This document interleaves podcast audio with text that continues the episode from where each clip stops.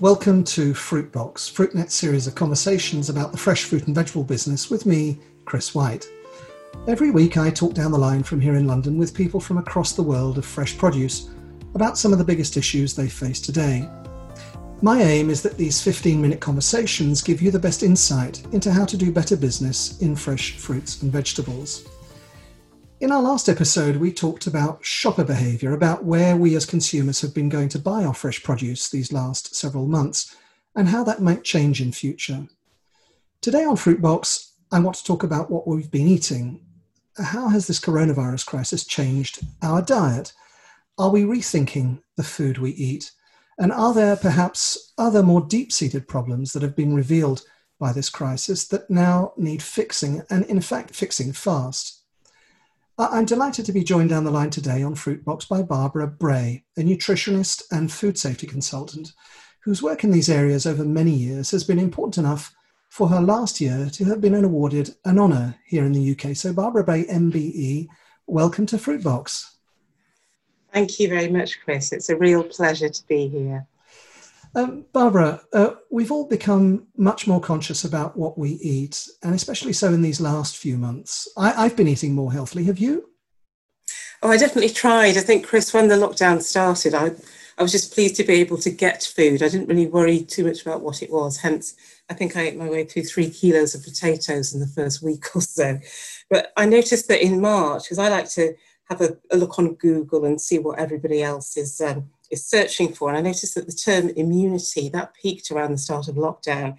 And searches for the word veg went up and they stayed quite high. And I'm sure if you're anything like me, you'd have Googled veg box delivery only to find out that you couldn't get a delivery for three weeks. Because unfortunately, I was, should have been on holiday in, in Australia and New Zealand. So I'd cancelled all my deliveries. so um, I, I literally was scrambling to get hold of fresh fruits and vegetables. But I think a lot of people did try and get fresh fruit and vegetables in that time.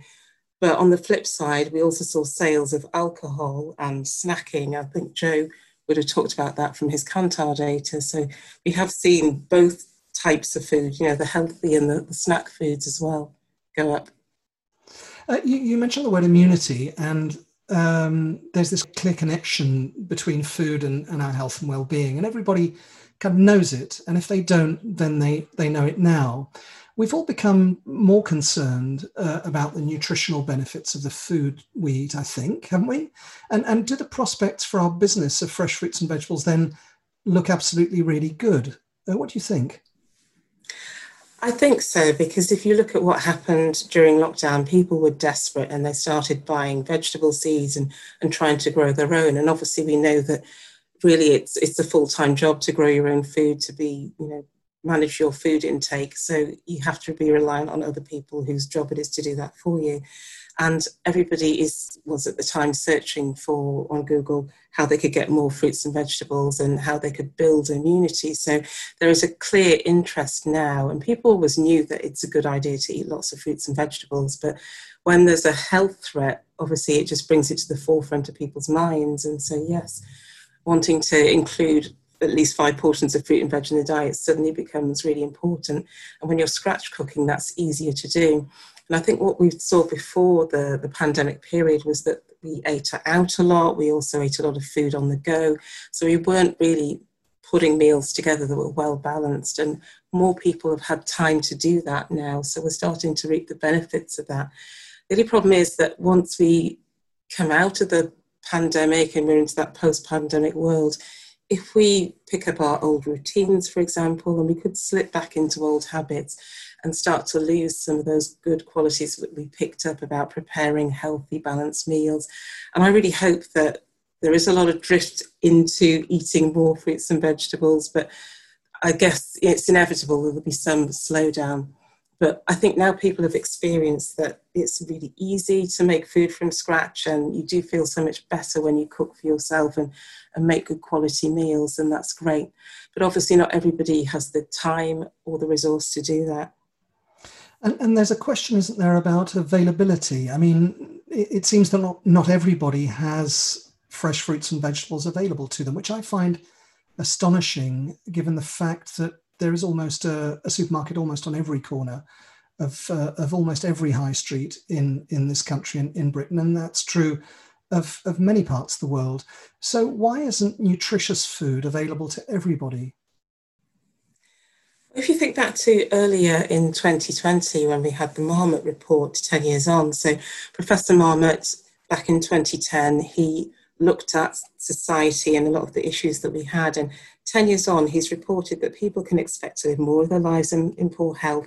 And inequality is really at the root of that. So things like improvement to life expectancy have stalled and declined for the poorest 10% of women, and that the health gap has grown between wealthy and deprived areas. And the Food Foundation released a report just last year saying that the poorest 10% of UK households would need to spend 74% of their disposable income on food to meet the Eat Well guide costs. So that's the guide that tells us we have to eat five portions of fruit and vegetables a day. And this compares to 6% of disposable income on food for the richest 10%. So inequality is really changing the way that people have access to food. If you're wealthy, you can eat what you like, you can get as many fruits and vegetables as you want. But if you're poorer, that is just an aspiration because people physically don't have enough money to pay for all of their needs. And when you look worldwide, we see that we've got about 820 million people who are undernourished and about 2 billion people who are overweight and obese. And within that group of people who are overweight and obese, you also have malnourishment because those people are eating foods that are very high in calories but very low in the nutrients that keep them healthy, the type of nutrients we find in high fiber foods like fruits and vegetables. So, so it's a question then of, I guess, of consumer education. Uh, I, I, note that our, our, Prime Minister Boris Johnson uh, made explicit this connection between his uh, obesity, in fact, and, and disease, because he was also, let's not forget, in in uh, in hospital uh, for a week as a coronavirus, uh, suffering from coronavirus. Um, and it's a question of disease, but rather kind of our, our resistance to, to, to disease. Um, do you think that, um, that there's a role that government has to play to change all of this? And how can they make a difference? And, and generally, as we know, governments tend to throw money at problems, but it's a much more complex issue than that, isn't it? It is more complex, and yes, government should have a role, but we also need to look at who are the vulnerable. So, for example, we saw that within the BAME community, there was the higher incidence of COVID 19. We know that the BAME community, the BAME population, black ethnic minority people, are genetically at higher risk of type 2 diabetes.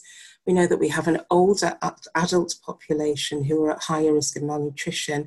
And we have a, in our teenage population a risk of hidden hunger because although our teenagers might be more overweight and obese, they're lacking in things like fiber, iron, vitamin A, and folate in their diet.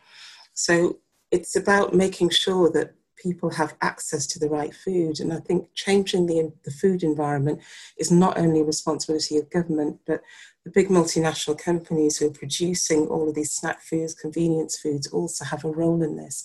Some I'm seeing are quite responsible in that they're giving people different choices. So they're they're changing the way they they market the product. So for example, you can go into a store, look at the touch screen, and they'll put the low calorie drinks and food first, for example, so that people are choosing water over fizzy drinks and, and having healthier choices like fruit and, and vegetable sticks over fries. But it's about everybody playing their part. So we're making sure that when people walk out of their house, they're not bombarded with food on the go that they don't actually need. And they, they're able to access healthy choices. So, yes, the government has to play a part, but we also have to do it from a, a wider society point of view to make sure the right choices are available for people. Mm. You mentioned earlier about the disparities uh, between rich and poor, um, and there's every indication that we're all kind of heading for a severe economic downturn, which which means that there are going to be many, many more poorer people um, uh, living uh, in in the next uh, in the next few years. Um, what, what does this mean for the quality of food that we eat as well, this economic downturn, do you think? I think Joe's mentioned this before when he's talked about the Kantar data. So when people start to respond to a recession, they have recession type shopping behaviors. That means that they'll buy fewer things and, and less expensive. But because we know that fruits and vegetables, for example, are quite a high cost in proportion to everything else, it means that people will be reducing their snacking. You know, if you don't have lots of money mm. to hmm. spend, you wouldn't necessarily buy three or four punnets of fruit that cost two pounds each because that you know is going to hmm. have a significant impact on your overall basket. So the types of food that people choose will be the ones that give them the most number of calories to satisfy them, but not necessarily the highest number of nutrients or the widest variety. And health is all about eating a lot of vegetables, for example, that come from a wide range, a, wide variety. And I just worry that as we become less affluent, and not necessarily less affluent, as a lot of people slip from being able to cover all of their costs and pay all of their bills to not being able to do that, they have very little leeway, and that leeway has to come from the food choices that they make. Mm. You, you, are referring to episode 30, where I talked to Joe Roberts, uh, Joe Shaw Roberts, excuse me, of, uh, of uh, Kantar World Panel. But, but um, to, the, to this issue about how, as it were, the, the trade works and, and the future of, uh, of, of our business, there's been, uh, as we've seen, a kind of stampede to protectionism around the world over the last several years, and governments everywhere are, are erecting barriers to trade. And interestingly, some of these barriers include food standards. Um, tell me more about that and how you see that, Barbara. Well, we've had a lot of talk about the World Trade Organization and the mechanisms there. We know we've got things like the TBTs, the technical barriers to trade, and the SPSs, which address the, the phytosanitary, phytosanitary standards. Mm. And it's easy for, for governments to try and think, well, we can put a standard in place that acts as a barrier, but actually, the WTO is there to make sure that we've got fairness and, and parity where we can. What I see happening is probably a result or reaction to what is happening in things, with things like climate change, where countries have had crops that have been burnt to the ground, or they've had flooding, or they've had a plague of locusts come through. And if they don't want to be trading it's the food in their country with another. They, are looking, I guess, for ways to try and keep their population fed. So if you look back to the Arab Spring, where countries like Egypt and Morocco, countries in the Middle East, were having a large amount of unrest, that all started from people having less availability of food. So people were going hungry, and when they go hungry, they have literally nothing to lose. And that sparked off all these riots. So I can see why governments would try and, and keep as much food in their own country as possible.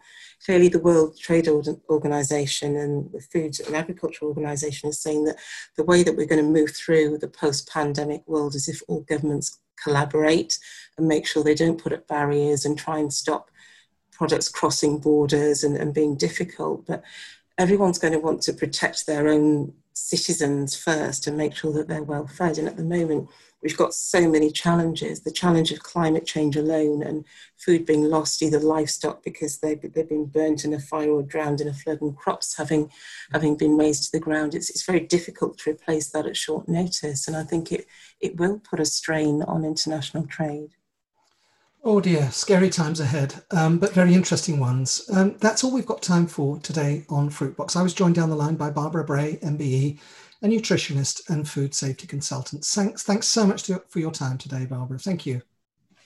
Thank you very much for having me, Chris. It's been really enjoyable. Now, you can find today's conversation with Barbara and the many others I'm having here at Fruitbox on our website, fruitnet.com. Our audience continues to grow, and many of you now tune into these conversations each and every week. It shows the strong interest there is out there for the best insight at a moment of momentous change in the business. I've got more great guests coming on the show in the coming weeks. If you want to feature in a future episode or have got some ideas of what you'd like me to talk about on Fruitbox, then do drop me a line. Send me an email to chris at fruitnet.com. Fruitbox is now on all the podcast platforms. You can stream or download an episode onto your phone or tablet. And when you've finished listening, then why not start reading? Because all our magazines are now on your phone and tablet too. They're free to download at Apple's App Store and at Google Play. That was Fruitbox, and this is Chris White. Thank you for listening. Until the next time, goodbye.